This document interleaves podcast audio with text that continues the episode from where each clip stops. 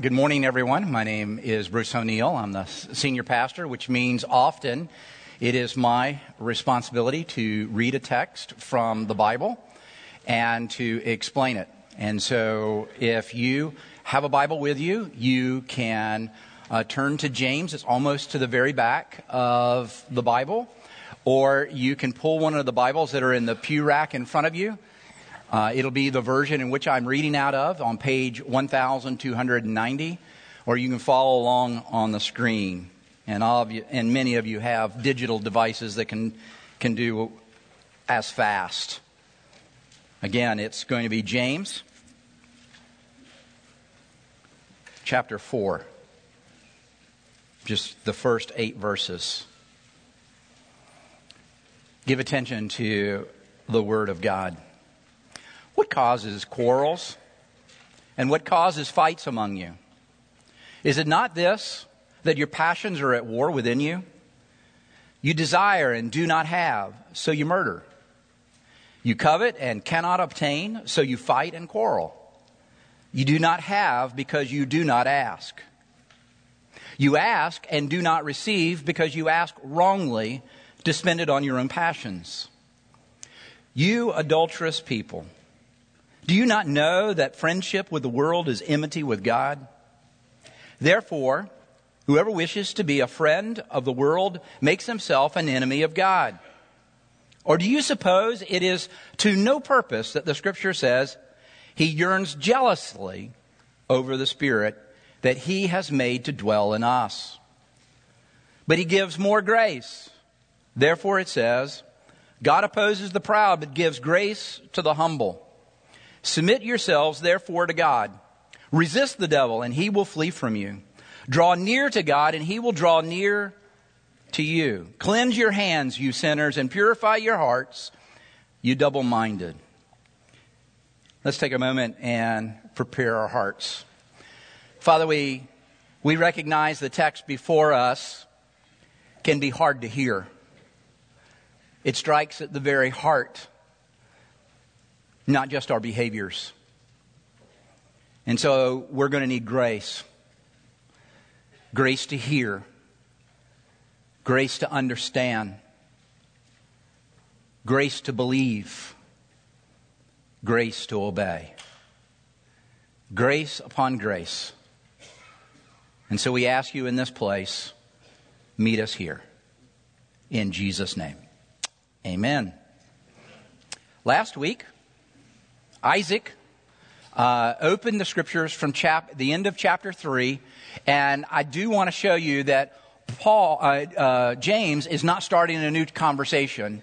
He's carrying on the conversation that uh, you looked at, or we looked at together last week, where I, I, just want to bring these two points out that Isaac gave, and, and I hope uh, you wrote them down, or at least they are coming to your mind because they set up so nicely uh, these eight verses that we're going to study this morning together. Uh, Isaac said that the first point is that God's wisdom always pursues God's kingdom and finds it. And then it's being contrasted to the world's wisdom because the world's wisdom always pursues man's kingdom and finds the kingdom of Satan. The reason that's important is James isn't going to start and, and go a new direction. He's now going to provide us a metaphor to understand that wisdom. And that metaphor can be fairly offensive. So let's just admit that up front that I'm going to, or at least James is going to, be offensive. He's a pastor, and you would think pastors would be sweeter than this. But we're getting a redefinition of what a pastor is from James. And James is not new here. James' concern about his church is what Jesus said to the crowds, particularly his disciples who were just coming around him in Matthew 6, when he said, Seek first the kingdom of God and his righteousness. Seek first. He's not saying that uh, uh, that you can seek it along with the kingdom of man. He, he says there's an order here. There's a priority of our lives that determines that if we've got two choices to follow the kingdom of God or follow the kingdom of man, that we're going to choose the kingdom of God. That's what Jesus is saying back in Matthew and James said in chapter 3. And now he's going to say, I need you to, to get a clear understanding of this. So I'm going to give you a metaphor that is used throughout the scriptures about the people of God. It's in verse 4, and it says, You, adulterous people. Do you not know that friendship with the world is enmity with God? And therefore, whoever wishes to be a friend of the world makes himself an enemy of God. That's hard. That's something you expect if you went to a tent revival somewhere or you were in a gathering on the street and a preacher got up on a soapbox and began to harangue you. You adulterous people. But James is talking to the church. He's talking to us. And he says, But you are an adulterous people. In the original language, I know it's three words here, you adulterous people, but in the original, it's one word. It's in the feminine and literally should be translated adulteresses. Why? Why, why is James taking the feminine form of adultery and using it here? I think, and this is my hope, that you will see, and it is my job to prove to you that this is one of the most encouraging things that'll ever be said to you to call you an adulterous people. The reason is throughout the Bible, from the very beginning, Genesis 2, all the way to Revelation 19, 20, and 21, one of the key themes or key metaphors that God has used to talk about the relationship between Himself and his people is one of marriage. From the very beginning, bone of my bone, flesh of my flesh. And that means that James is tapping into that, that theme. He's tapping in and he's saying, okay, I need you to understand something. this isn't out of the blue. I, I'm, I'm faithful and orthodox here. I'm going to talk about marriage, but in a way that might seem offensive because in order to show you the beautiful life, I've got to show you the ugly life. That is, there are two ways to show something beautiful. You can show the beautiful thing itself and appreciate the beauty in of itself, or I can show you something that's the opposite. It's ugly. It's something that's offensive. And that will draw you to the beauty, or, or really compel you from the ugly toward the beautiful. And that seems what James has cho- chosen here by telling us about the adulteress. You see, throughout the Bible, from Genesis chapter 2, you can stop off in Solomon where he has that bedroom poetry that people want to avoid because it, it, you can't read in public. To Psalm 62 where it says, as the bridegroom rejoices in his bride, so the Lord rejoices over you. In chapters 19, 20, and 21 of Revelation, it is about a feast and it's called the wedding feast of the Lamb, where the church is presented in her purity before her husband. And for all of eternity, where the food never runs out, where the wine never stops flowing, there will be a party. Because we will be finally brought physically into the presence of our Savior. This is what John Eldredge had to say in his book, The Sacred Romance.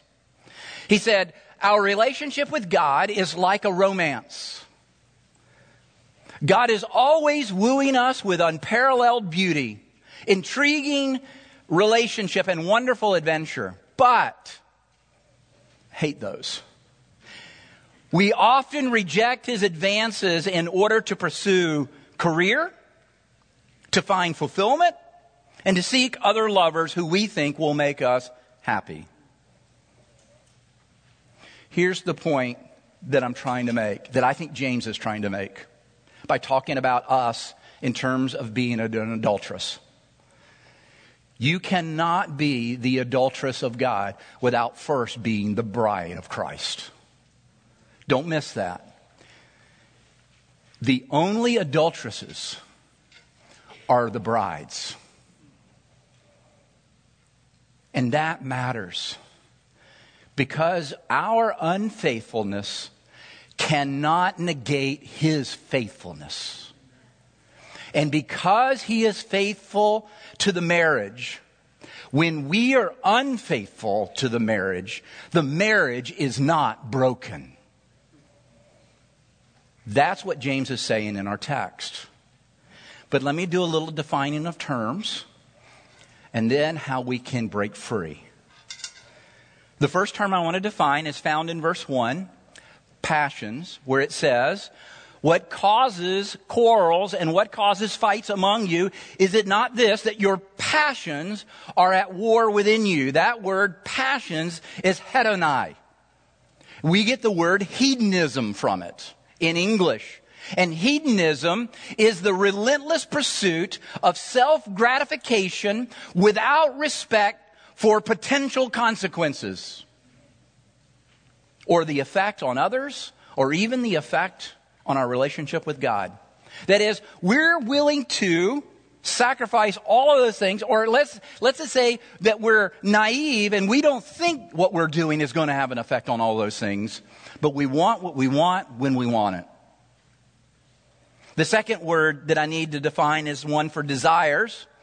He says in verse 2, you desire and do not have, so you murder. You covet and you cannot obtain, so you fight and quarrel. You know what a desire is. I don't have to define what a desire is. But one of the things that James does in this text that doesn't show up in the English because it would, it would seem odd is that the word for desire has a prefix epi, E-P-I. And epi means over. And so what's really written here is you over desire. And because of your over desire and do not have, you murder. He's adding that prefix because an over desire is making your good desires into ultimate desires. And this is what the Old Testament prophets and what Paul in the New Testament refer to as idolatry. We tend to think that that is a primitive form of religion where they made statues or they venerated some one and they worshiped that and that's what it means. But both the Old Testament and Paul says that idols is taking good things, good people, and good places and making them their ultimate things and ultimate people and ultimate places. A way to think of it is you were all born with an umbilical cord. And after birth, they detach that umbilical cord from your mother. Well, imagine spiritually that you retained that Im- umbilical cord and you keep plugging it in to other things and other people and other places in order to draw life. That's the imagery that we have here is that we're constantly taking our umbilical cords and plugging them in to good things and good people and good places and drawing life from them instead of from God. Another way to think of it is you have a bucket of your soul and you keep putting it in. I keep putting it in different wells, trying to draw life giving water when the only life giving water in the cosmos is Jesus Christ. This is what James means by spiritual adultery against the only true lover of our souls. And therefore, the adulteress in us is lured into the forbidden bedroom by these false lovers. They're good things. And typically they're good people and typically they're, they're good places. And you can, you can make all of those things to where we draw life from them. What he's talking about is a disorienting of our, our loves, a disordering them. That is, God's not saying you can't love other people or you can't love Annapolis or you, you can't love beautiful things. He's saying that there's an order to him. Seek first the kingdom of God and all these other things will be added. It's about priority. It's about where your loves are ordered. And people in ministry are just as susceptible as the people to whom they minister. We ministers, we, we are, we're concerned about our reputations. We want to be loved. We want to be known. We want to be respected. Just like you do. We turn people and places and things into the things that we draw life from. James is describing a beautiful life here but giving us the ugly life. A beautiful life is one whose loves are rightly ordered, and the way he describes them is to show us how our loves are out of order. They're disordered. Let me give you a couple of diagnostic questions to help you figure out if you have an infidelity issue in your life. First, ask yourself, what are my must haves? If I don't have this, I will be unhappy or unfulfilled. If I can't continue to have this place, if I can't continue in this job, if I can't continue with this spouse, if I can't have obedient children, if I can't have smart children, if I can't have good looking children, and it's great if I can have all of those things. What are my must haves?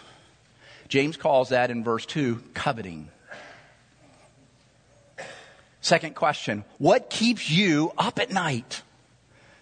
That is, when, when, at night, when you're laying there in bed and you're thinking about these people, places, and things that keep you up at night, what are those things? They tend to be because they are being threatened with loss. It could be health, it could be a job, it could be a, a rebellious uh, a child or spouse. It could be a relationship at church. Lots of things fall into that uh, uh, uh, category. And what James calls it in verse 2 is anger. We're kept up at night with anger. And the other side of that coin called worry. And that's what keeps us up at night. Dan Allender puts it this way in his book when people do not give us what we want, we make people pay. Because if you threaten one of my precious, I will fight back. Let me give you a couple of examples of what I mean. One a little funnier than the other. One is when I moved here 12 years ago, I brought uh, a dog with me, uh, a bay retriever, not the little white one that everybody struggled with, but a real beautiful uh, bay retriever who loved everyone, and everyone loved Bay. But she had an issue. She had an idol in her life, and it was really hard to get this idol out of her life. You see, she was a Katrina dog, and we adopted her because her family had to leave her behind, and thousands of other dogs across the South were left because the hotels would not allow the owners to bring their dogs to, to save them during Katrina because it would radically change these hotels that they were going to, really nice ones. And so they had to release them and let them fend for themselves through a terrible storm into the aftermath afterwards to hunt for food. And she did.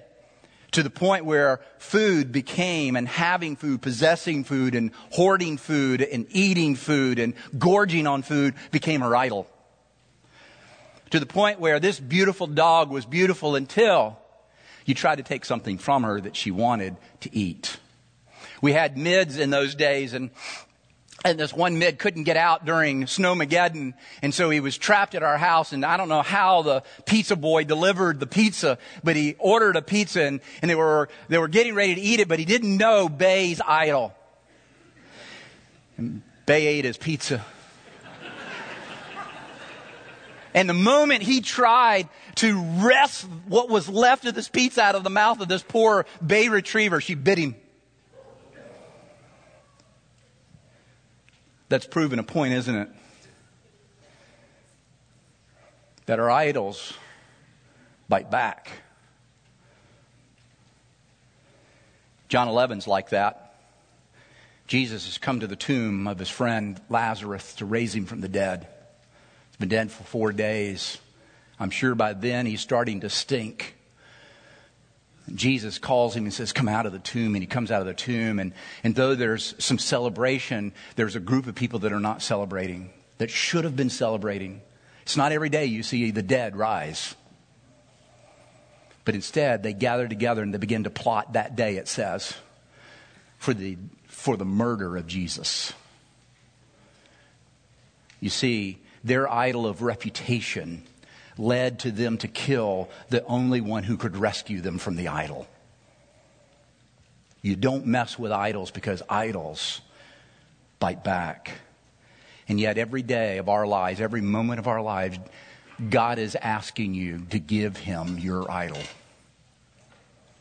And we literally bite the hand that feeds us. When people don't give us what we want, when God doesn't give us what we want, we make them pay. And this, let me use a theological word here, is stupid. Let me give you the, one of the greatest theologians of my time, John Wayne. He said that life is tough and is a lot tougher when you're stupid. Herman Melville who's a better theologian than John Wayne, put it this way Heaven and mercy on us all, Presbyterians and pagans alike, for we're all dreadfully cracked about the head and sadly need mending. James is trying to get us not to be offended, but to repent. He wants us to recognize that the beginning of repentance is to recognize that we are God's adulterous bride, sadly in need of mending. So, how can we, how can we leave those lovers that are beside Jesus? Well, Paul Simon told us 50 ways to leave your lover. You just slip out the back, Jack. Make a new plan, Sam.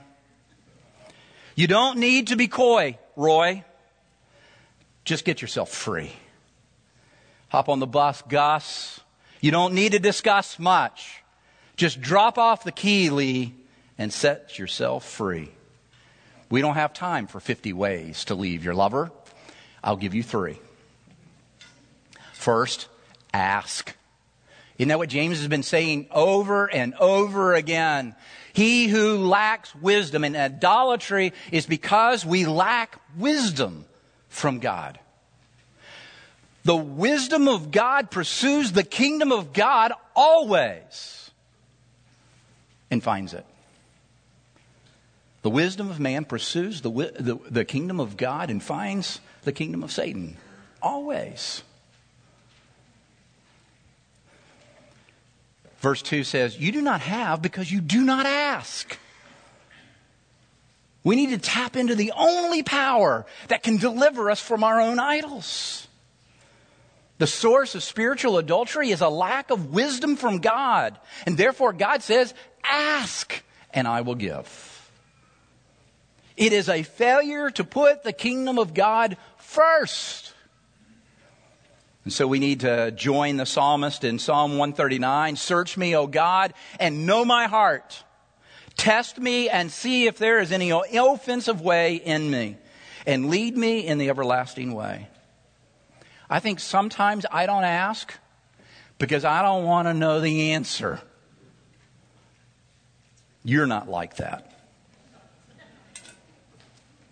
Secondly, if the first one is to ask, the second is to surrender. Verse 3 You ask, but you don't, you don't receive because you ask wrongly. You want to use your asking to spend it on your own passions on your own idols. Like the husband who goes to his wife and says, Hey, sweetie, I still love you. I'm still committed to this marriage, but you know, I just want to date around. Not, not many, just a couple. You know, I, I know God wants me happy and, you know, I'm sort of happy in our marriage, but I think I'll be even more happier if I have more people that I can include in this love. Now, we would say that person is what? Use the theological word. Stupid. Every kid is going to their parent, Mom, we don't say that word.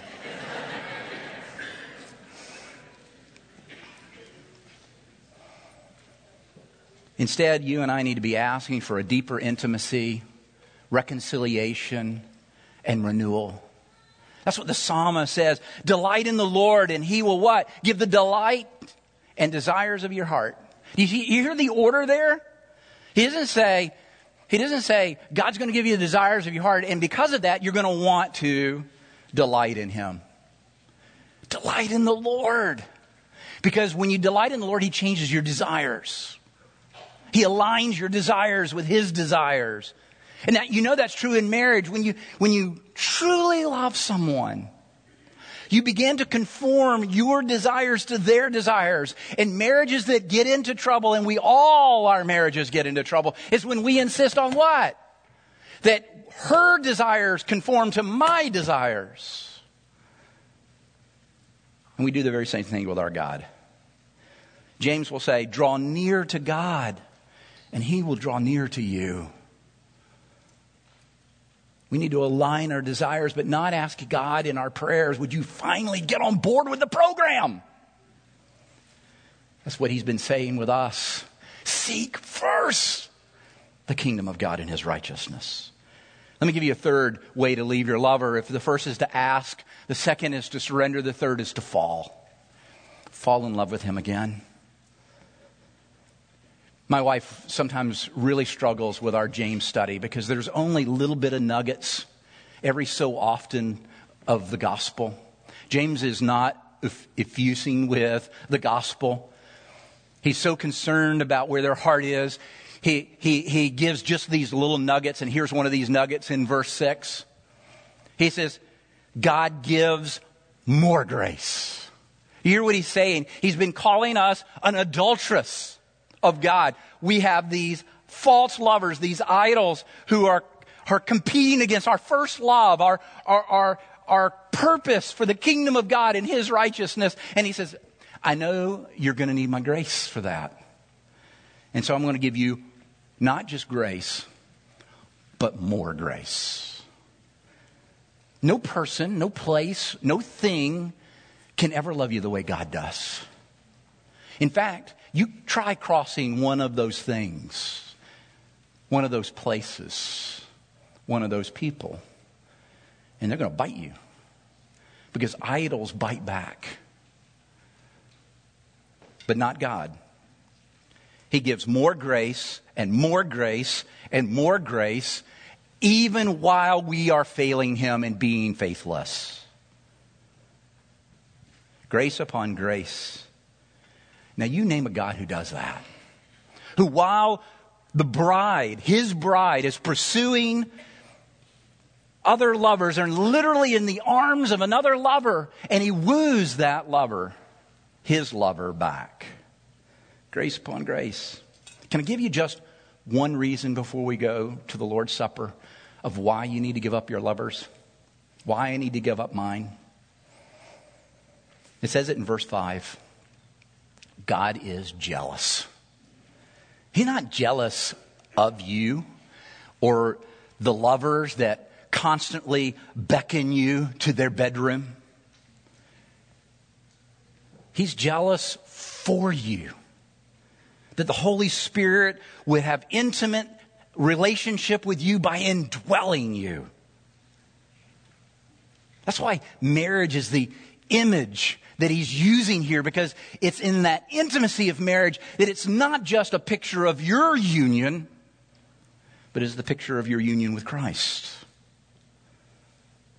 What is God's love like? You know, it wasn't until I was 29 years old that I found this book in the Bible. It's called Hosea. I had heard a little bit of the story, but had never read the story until I was 29 years old. And I was amazed that God would have this story in his Bible. But here is God coming to his prophet in Israel and saying, I need you to know what it's like to be the God of my people. What it's like to be the husband to my wife.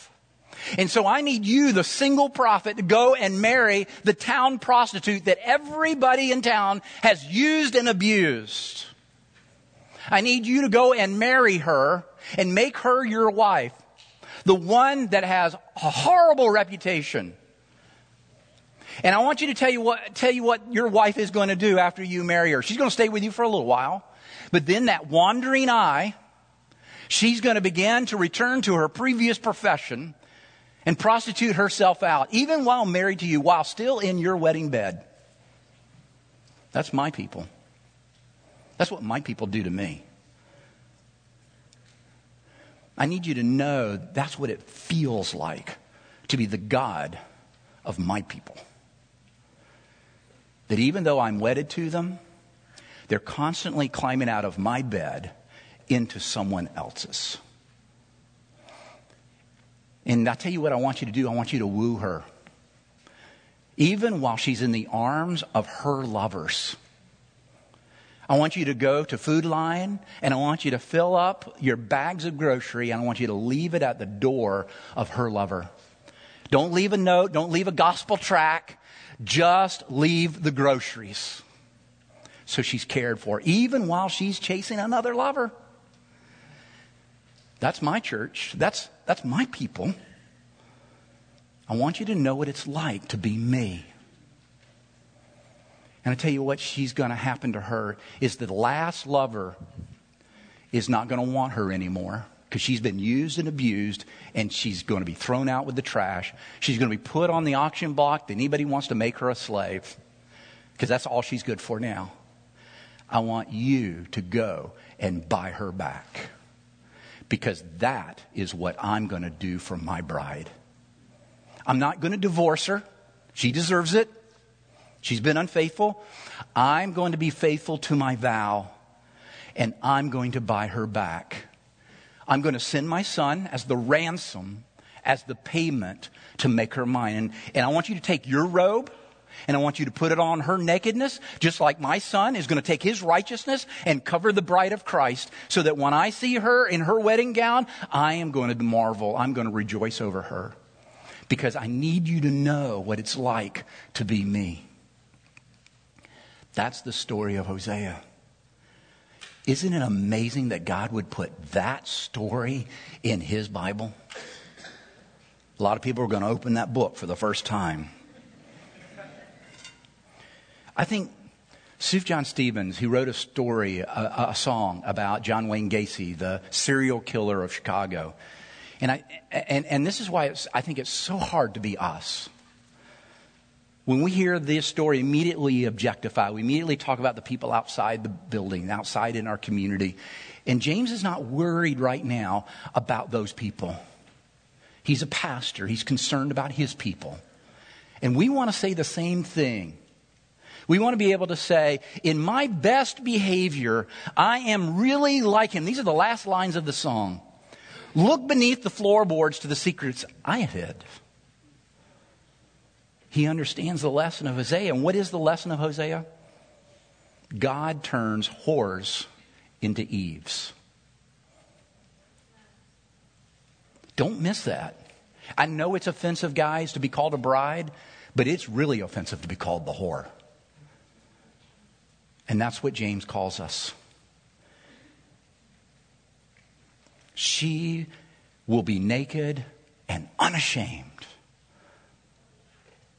heaven and mercy on us all. I love this line Presbyterians and pagans alike. Melville was a Presbyterian. For we are dreadfully cracked about the head and sadly need mending. This is the beautiful life. And now you and I have this table. I want you today to consider it our rehearsal dinner. I have been to literally hundreds of them. And for the outsider, they can be quite boring. Because let me tell you what goes on in a rehearsal dinner. But typically, the family and friends of the bride will tell stories. When she was five, she was so cute. Or when he was 10, he was so athletic. And the stories go on, but the real part of the rehearsal dinner is to tie all of these individual stories into the story of the two becoming one. One new humanity. And so all of their beautiful, cute stories that are, that are really inside stories become, have their meaning and purpose when they're told into the context of the story. That's what we do in the rehearsal dinner of the Lord's table. Everybody in this room is going to come forward and you bring your story with you. Story of success and failure, of beauty and ugly, things that you're proud of and things you're ashamed of. And you get to put them into the story. That God, our Father, says to you, You are mine. And though you have been an adulteress, you are my bride. I love you. I woo you. I want you. And you see, our stories make absolutely no sense until they're in that story. This is the best love story ever told. That we have a God who turns Gomers into Eves and presents us as his own. Let's pray. Father, thank you so much for your beauty and your grace and your mercy that you celebrate over us. Even while we are still in the arms of our lovers, that has got to be incredibly offensive to you. And yet you have given grace upon grace, more grace. I pray, Heavenly Father, as we in this room can pile up, even in our minds, figuratively, spiritually, the pile of the idols and have you destroy them. Give us the wisdom that we can see them and burn them alive. Father, give us the ability to surrender to your kingdom and your righteousness first. And help us, Father. Oh, help us to fall in love with you again particularly those in this room who in their hearts have been far from you, who the struggles of this life have left them dry, bone dry. Please give them the waters of the fountain that overflows with life. And let this meal be the nourishment that they need. We pray in Jesus' name. Amen.